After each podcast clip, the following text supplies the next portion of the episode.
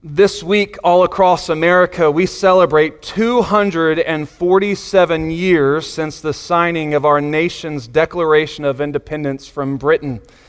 On June 11th, 1776, John Hancock and the rest of the Continental Congress selected a committee of five men to draft this document. Three weeks later, Thomas Jefferson and a quartet alongside him presented it to the Congress. Two days of debate and edits ensued, and then every delegate signed the document resigning from the Kingdom of Britain and resolving to build their own. And this had been a decision that had been long in the making because up to this point, skirmishes and battles had already been fought for the better part of the year, but the colonists had been trying to put off or delay the inevitable cessation from the kingdom of Britain. But ultimately, in the minds of every man there, this had to be done. There was 56 men who signed the Declaration of Independence, and they were essentially signing their own arrest and death warrants. Had the war gone differently, or had Cornwallis gained more control, every one of them would have been hanged for treason against King George. I want you to think about this for just a moment. Imagine they created a new country simply by writing it into existence. Obviously, they would have to fight for it. 6,800 soldiers would die for it. But it's remarkable to me that one could just switch kingdoms merely by declaring it and writing. I'm not going to read that entire document to you this morning, but uh, that's for you to do on your own time. Maybe Tuesday would be a good time to gather your family and remind them of the sacrifice that others have paid for their freedom. But the Declaration of Independence, it essentially claimed that the colonists no longer recognized the leadership of King George, nor were they obligated to pay his taxes. They signed their independence of him and their shift to a new kingdom in blood. I'm so thankful for their sacrifice. We're the beneficiaries of their genius and determination. But for just a moment this morning, I want to tease out that idea of declaring one's independence in another way. We look at independence from the kingdom of England as a good thing, and I believe rightfully so. These men did what was right and necessary in order to provide a better future for their families but not all declarations of independence are good or noble. The book of Genesis opens with a couple of chapters that honestly, they are some of the most intriguing in all of God's word to me. God creates the world and all that's in it, including this first couple named Adam and Eve. They're created in his image, meaning that they are sentient beings, they have free agency, and throughout a certain period of time, we have no clue how long from creation to the fall, the pair essentially signed their declaration of independence from God. They disobeyed his law. They, as I've said before, they chose a piece of fruit over a loving relationship with their Creator.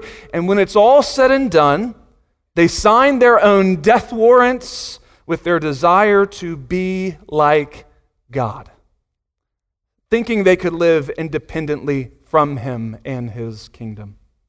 Well, since that time, Paul in the New Testament, he says that every human being has been born into not the kingdom of God, but the kingdom of man, where we each desire to rule and reign instead of God. We're talking about this phrase in the model prayer this morning, where it is simply, Thy kingdom come. I recognize it's only a three word sentence that probably doesn't need a whole lot of explanation, and I don't want to insult your intelligence here, but we need to kind of do a little bit of investigation because this word kingdom, we're not very comfortable using the word kingdom today in our modern era. We have branches of governments that do all that. We do not have kingdoms. I was asking the girls on our way to church this morning, what is a kingdom? And one of them, rightly and profoundly, a lot smarter than I am, said, it's where a king is. And I'm, that's a good point, yeah. We don't like the idea of kingdom. That's because, for the most part in the 21st century, kingdoms are a thing of the past. This The word that's used here throughout the Bible, it describes a group of people or a land region which is presided over by a king. In our democratic age of constitutions and bicameral and tricameral branches of governments, we bristle at the idea of living under a king, even though that has been the experience of the majority of mankind throughout millennia. Mark my words. I know I'm switching between the physical and the spiritual a lot here. Every human being who has ever walked the planet is living under one or two kingdoms God's or man's. Now, as far as national kingdoms go in God's Word, we essentially have six that are laid out, described in some manner, shape, or form. Obviously, these are localized to the issues and people of the Bible, and they don't include all the tribes, all the clans of the Old Testament. We're not going to talk about the Perizzites and Uzzites and all the other ites and stuff like that. Only these are the world powers. We're introduced to the first empire, or first kingdom of Egypt very early on in the Bible's pages. And quickly we find that this kingdom, this world power, is an oppressive one. Oppressive one. At its first mention, we realize that they have enslaved God's people. After we're introduced to Egypt as we go through the Old Testament quickly, Israel, they are introduced as a kingdom. And, and they rise to their golden age under men like David and Solomon. But just a few pages into the kingdom of Israel's story, we realize that this kingdom has one central flaw they're kings, they're not very good. They're arrogant, power hungry, sinners who were ultimately deposed and dethroned. Scripture goes on to detail the Babylonian, the Persian, and Grecian Empire. Each, they, they ride the swelling tide of power in their time. We were introduced to names like Nebuchadnezzar and Belshazzar and Cyrus. These names come to power. They amass these huge plots of land and a menagerie of people who they can put their thumb on top of and control. It's still just the kingdom of man. If you were to just take a holistic overview of these earthly kingdoms, it would prove that the best that man can do with its kingdoms is enslavement, sin, oppression, and tyranny. That's the best the kingdom of man can offer. But just as much as you see these earthly kingdoms in God's Word, you also see evidence lined all throughout God's Word of a good kingdom. Better kingdom. It's God's. Abijah conquers in the name of the kingdom of the Lord. And when Daniel is raised out of the lion's den in Daniel chapter 6, Darius the Mede, he makes this proclamation in verse 26. He says, I make a decree that in every dominion of my kingdom men must tremble and fear before the God of Daniel for he is the living God and steadfast forever. His kingdom is the one which shall not be destroyed, and his dominion shall endure to the end. He delivers and rescues, and he works signs and wonders in heaven and on earth, who has delivered Daniel from the power of lions. I don't know that Darius really understood all that he proclaimed there. Uh, he was speaking prophetically, and the Lord just kind of helped him along to get it all exactly right. But he is exactly true. His kingdom will have no end, and it shall never be destroyed. There's other authors of Scripture, they double down on this idea of the kingdom of God. Isaiah and David, they poetically write under the inspiration of the Holy Spirit beautifully about the kingdom of God that he rules over all others, that it has no end, that he is cleansed, that he is clothed in majesty. Time after time throughout the Old Testament, the people of God are pointed to this thing, nebulous idea in many respects, of the kingdom of God.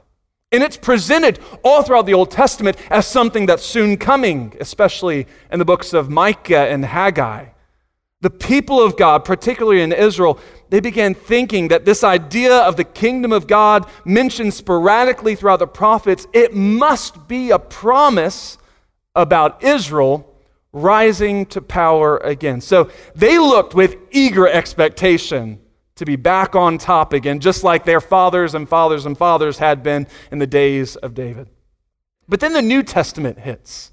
And if you thought the Old Testament talked a lot about the kingdom of God, you better hold on because Jesus spoke a lot about the kingdom of God. Over 100 times, mostly spoken by Jesus himself, the kingdom of God or the kingdom of heaven is evoked. Now, I'll go ahead and tell you, we could have a debate about this afterwards. Please don't debate me about this afterwards. I think this is one and the same the kingdom of God and the kingdom of heaven. At the height of his ministry, Jesus had amassed thousands of people, Jews and Gentiles. They believed that he was going to ascend to power take on Rome, depose the Pharisees' rule, and name himself the leader of the kingdom of God. These followers, they couldn't understand any idea of the kingdom of God apart from an actual throne with, ter- with tangible territory. Even though Jesus addressed these issues head on multiple times, it just never really sunk in with them. We could literally be here all week if we were to break down the over 100 times that Jesus spoke about the kingdom of God. So I whittled it down to three characteristics this morning by way of introducing what the kingdom of God is. These are three facts about the kingdom of God that Jesus affirmed most often. I want you to keep in mind that when people of his time heard kingdom, they had real life examples of kings ruling and reigning over property and people with specific borders. But when Jesus talked about the kingdom of God, the kingdom of heaven, he told his disciples, the kingdom of God is within. The kingdom of God is within. So there's a group of Pharisees who approached Jesus one day and they asked him this same old, tired question that Jesus had answered about a dozen times already in his ministry that we've recorded, or that's been recorded for us in God's Word. They ask him, When will the kingdom of God come? When? When will you ascend to power? If you are the Messiah, if you're the Christ as you preach, when's it all going to take place? When's coronation day? I got to clear my calendar. When will the kingdom of God come? This time in particular, Jesus got a little inventive with his answer. In Luke chapter 17, verse 20, when he was asked by the Pharisees when the kingdom of God would come, he answered them and said, The kingdom of God does not come with observation nor will they say, See here or see there, for indeed the kingdom of God is within you. Look at that phrase. The kingdom of God does not come with observation. We've got a few land surveyors in our church here this morning. They are of no use to the kingdom of God. Sorry, Jeff. Sorry, Steve. You guys, you are of use to the kingdom of God, but your land surveying efforts are not. You cannot drop a pin to outline where the kingdom of God is marked. You can't point to that corner of the property. You can't say that. This right there, it is not seen by observation. You cannot say, see here and here and here and here. This is the kingdom of God. The kingdom of God, Jesus is saying, is within you. Or as the ESV translates it, it is in the midst of you. If you were to look at the history of kingdoms throughout the world, there are three that would probably jump to the forefront of your mind pretty quickly because of just their sheer size. The Mongol Empire, probably the one that most of us are not as familiar with. It comes in the 13th century. There, it's recognized as the largest empire in history when we talk about contiguous landmass. It spanned 9.3 million square miles at its zenith, all in one centralized location. That is astounding. However, Britain and Russia's empires, respectively, they are the largest when you look at landmass that includes colonies and islands and different things like that. In fact, you realize that there was a point around the turn of the 20th century that over 43% of the world was under either Britain or Russia's rule. That's crazy. Their empires were massive. It's hard for me to wrap my head around. That's how we mark and distinguish and measure kingdoms. We pull out the compasses and the clinometers. We drop a pin there. We draw a line there. We sketch the border in that direction. Kingdoms, in our minds, they have borders. It's not so with the kingdom of God. And I'm so thankful. I want you to think about the darkest, most spiritually oppressive place that you can.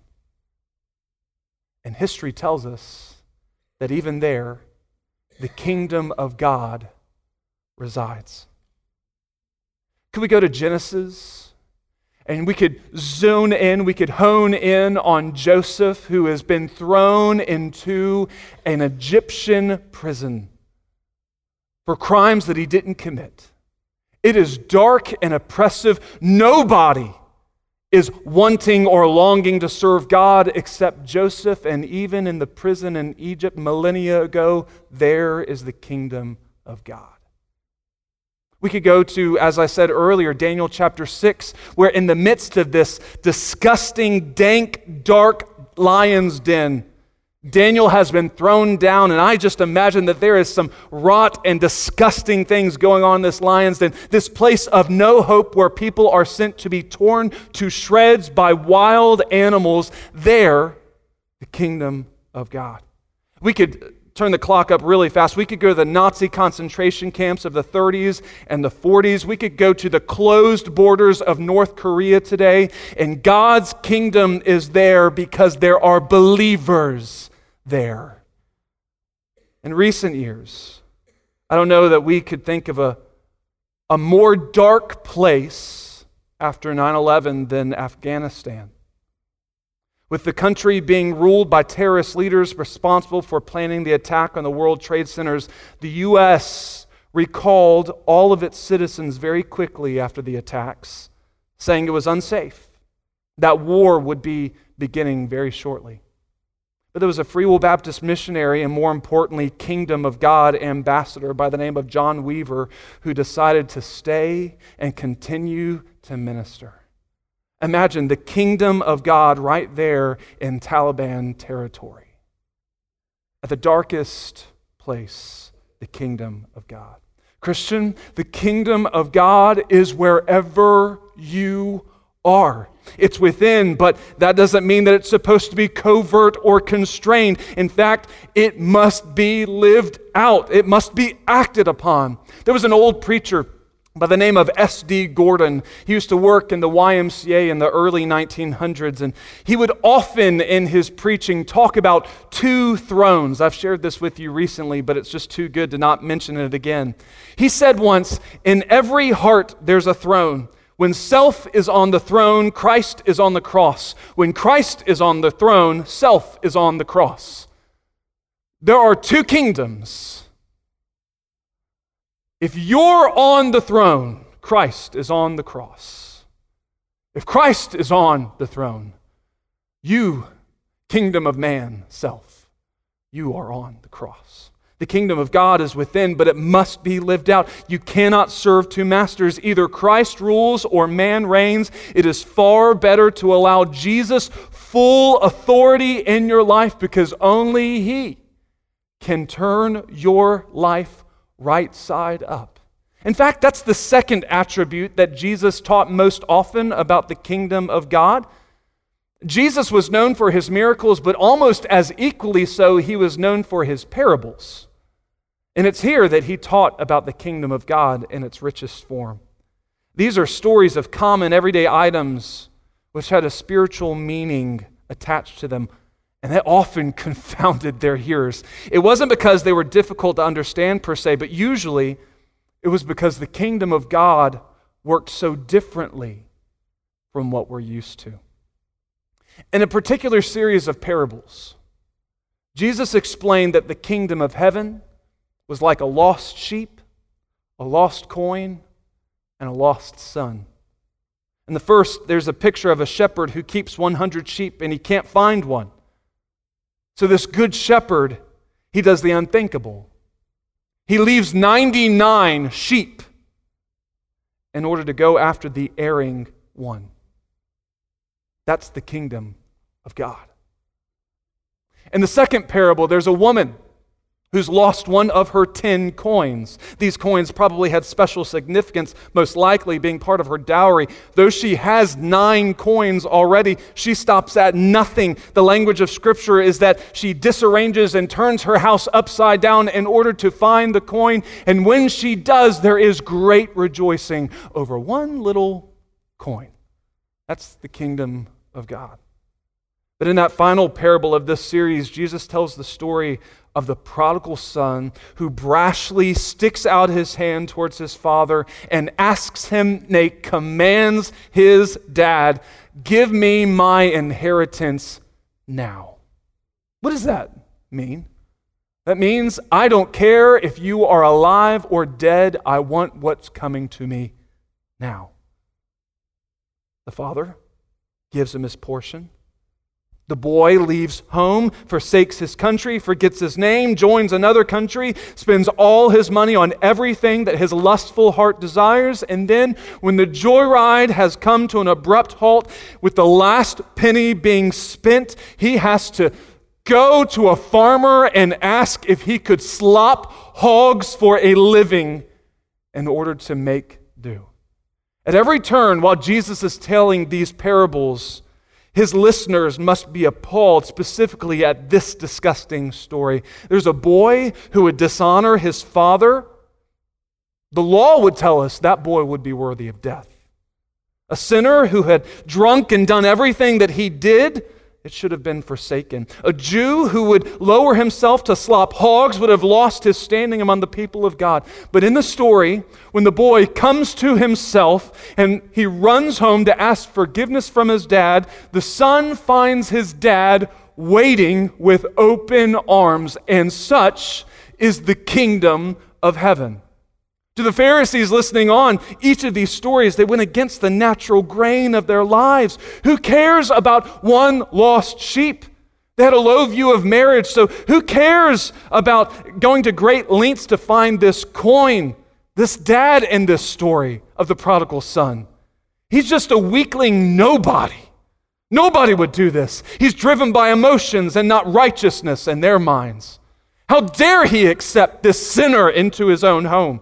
He ought to have tossed the boy aside.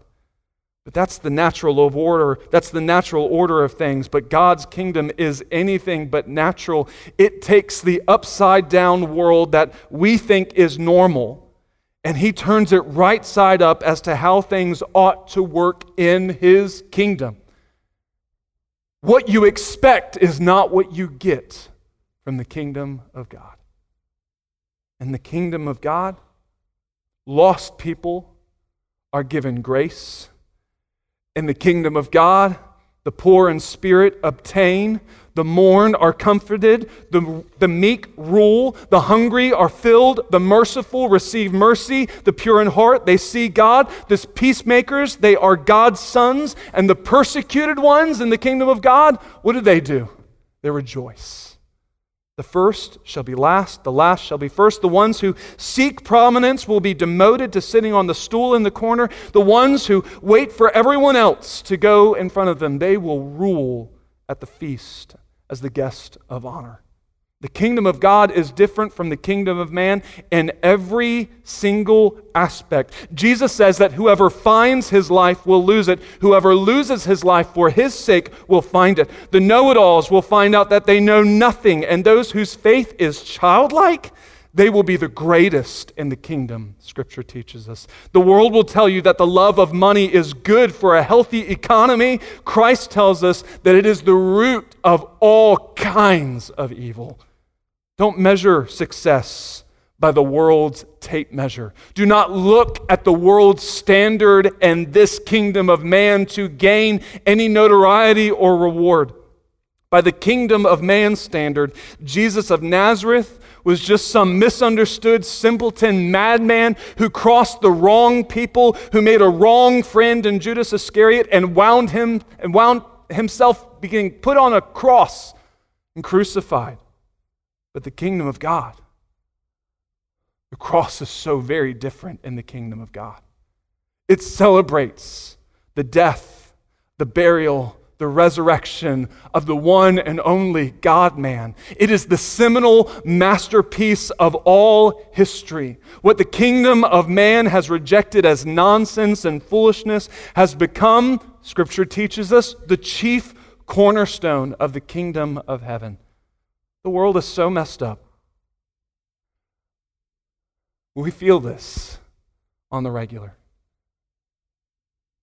We are calling where the kingdom of man is calling everything that is right wrong, and everything sinful ought to be celebrated.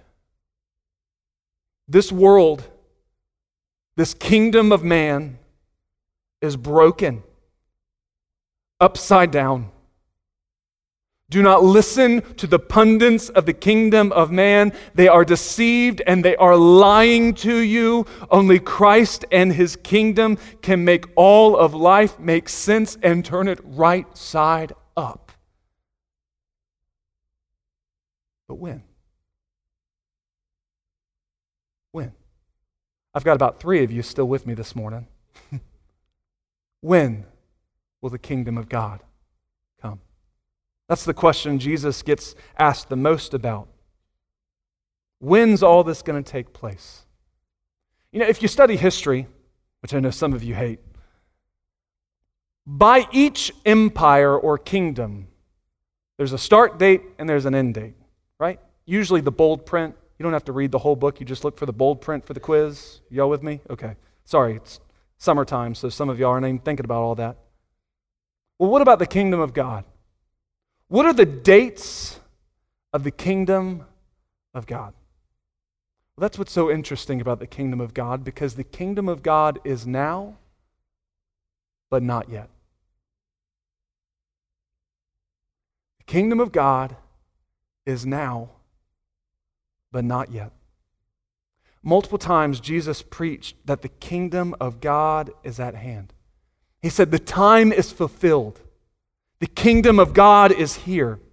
So, the people who had a fundamental misunderstanding of what the kingdom of God was, they began to think, oh, Jesus is going to make a move on Rome. Jesus is going to set up his kingdom. In fact, I think you can read the entire triumphal entry narrative through this lens.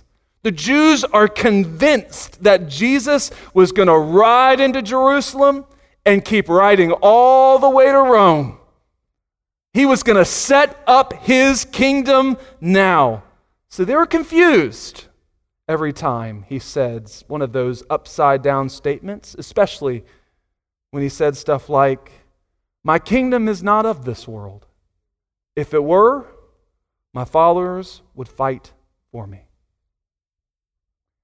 It fooled the best of people. Even the disciples, they thought they had a grasp on what the kingdom of God was. they were so wrong. If you got your Bible, turn to Acts chapter 1, verse 6, just to wake some of you up this morning. I know it's warm. Look at Acts chapter 1, verse 6. Let me give you a little bit of context as to what's going on in Acts chapter 1 at this time. Friends, this is after Jesus has spent three and a half years of his life pouring into these disciples. they have, they've got their masters essentially in following Jesus. He has spent 24 hours a day, seven days a week, for three and a half years with them. That means they have sat under thousands of sermons. They have heard hundreds of parables. They have experienced millions of miracles. This is after the crucifixion. This is after the resurrection. This is in this in between time, 40 days while Jesus resurrects from the grave until he is going to ascend into heaven. Look at Acts chapter 1, verse 6, and look at this mind boggling question that they come to Jesus with. When they had come together, the disciples asked Jesus, saying, Lord, will you at this time restore the kingdom to Israel? In the Greek, there's this really weird phrase where Jesus says, Are you kidding me? it's not there, I'm just kidding. I have known y'all how long? I have told you this how many times? I have gone to the cross, been to the tomb, I'm heading to heaven. This is the last question you're going to ask me? When will the kingdom of God will you will the kingdom of God start now? Are you kidding me? No, I, none of that's in the text. It should be. I, I think there's like this holy ugh from Jesus, though. He says to them in verse 7 It is not for you to know times or seasons which the Father has put in his own authority. The best of people, the closest to Jesus, they had a fundamental misunderstanding of what the kingdom of God is. The kingdom of God is now, but not yet. Similar to when Jesus said that the kingdom of God is within, which means that the kingdom of God has no borders. The kingdom of God is now but not yet, and that means that it's under no time restraints. There is no beginning date and there is no ending date to the kingdom of God. The longest unimpeded empire is Japan's. It's over 1,700 years. The most powerful empires on earth throughout history, they, they've averaged out to pretty much rule for 600 years. That is a long time, especially when you see that in reference to Americans being babies in the world scene for the most part. Those span dozens of generations, but that does not hold a candle to the kingdom of God. It has been ongoing for millennia. Isaiah says, Of his government there shall be no end. So the disciples, they come to Jesus one day and they ask him, Lord, will you teach us to pray? And he makes the kingdom of God not the heart, but a very significant portion of the prayer. And he responds with, Our Father which art in heaven, hallowed be thy name. This phrase, Thy kingdom come. What does it mean to pray, Thy kingdom come? Three things. Number one, we are declaring that we are good citizens of a heavenly kingdom and we must obey its king over any other. We are claiming when we say, Thy kingdom come, I am a citizen of a heavenly kingdom. But more so than that, Paul will tell us later in his letters that we're not just citizens of a heavenly kingdom, citizens of God's kingdom, we are also ambassadors for God's kingdom. We are those who go to make others a part of this kingdom so that we can encourage them to worship God as the one who is the supreme ruler. We are ambassadors, sent ones to go into enemy territory and win those and bring them back to Himself. We are citizens of the kingdom of God. We are ambassadors for the kingdom of God, but we are, I think, in the model prayer, lobbyists for the kingdom of God. We don't like lobbyists in America today. We only like the lobbyists that we like in America today, I should say. We approach the regimes of this earthly kingdom with petitions to make this kingdom more like God's kingdom.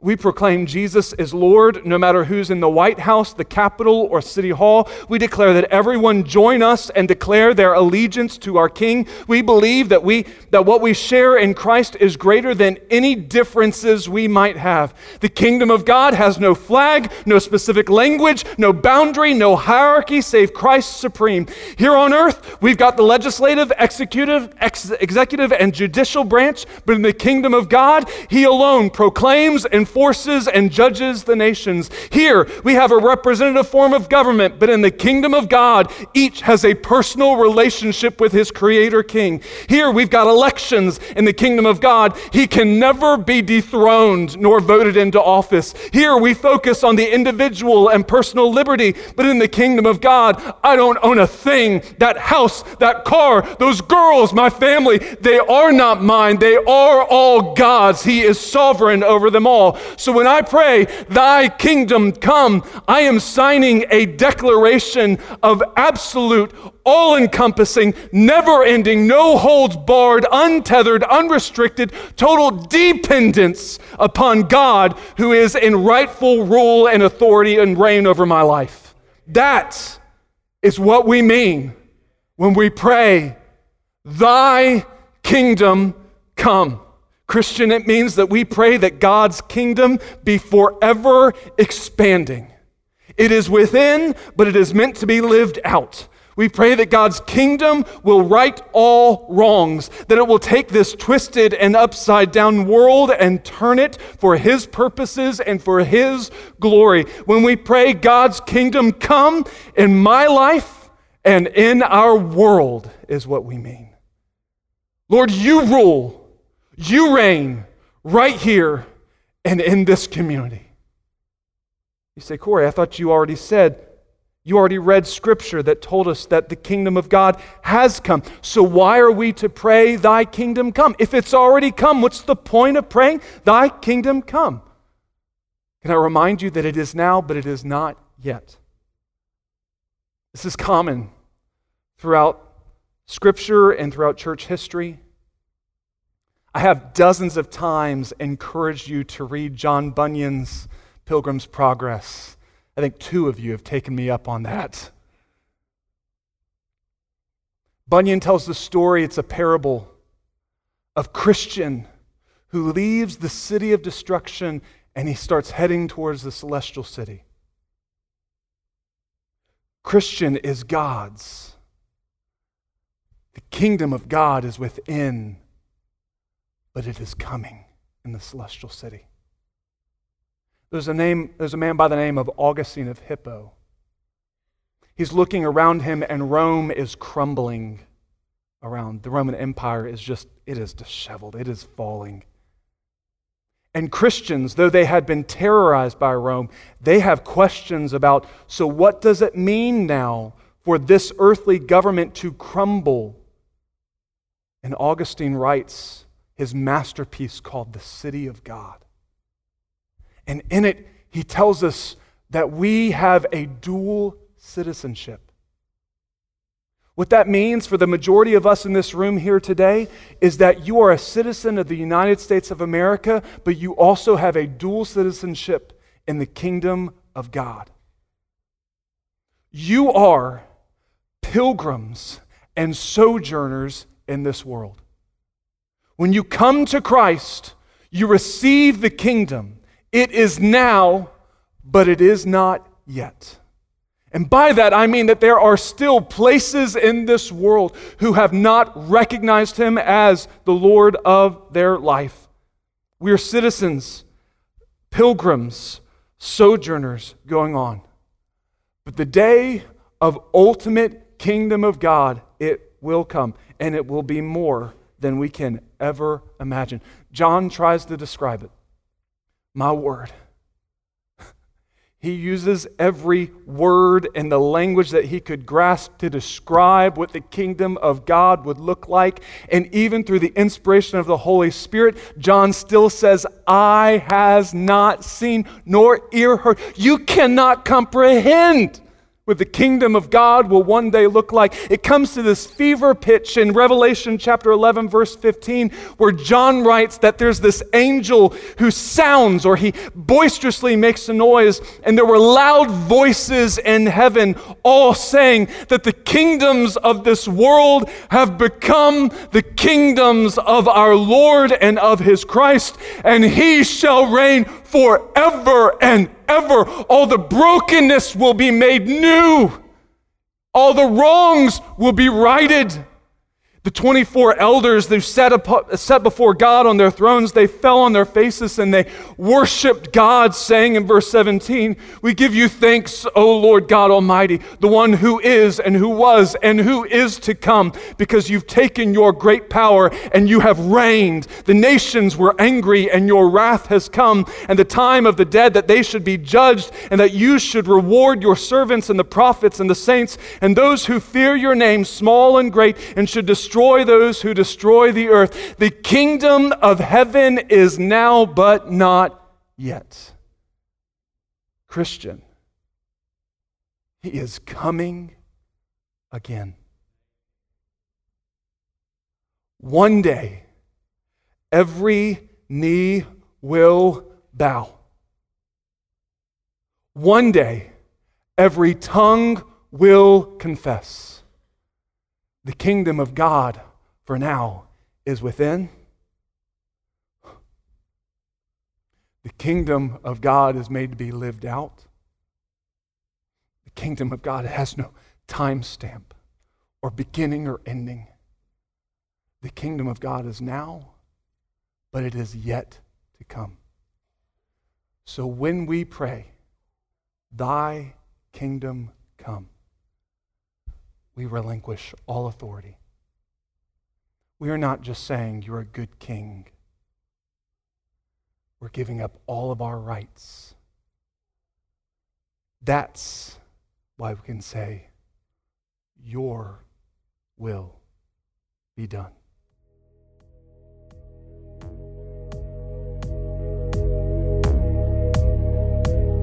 Thanks for listening to New Hope Church's podcast. If you would like to listen to more content from our church, follow us at newhopefwbc.com.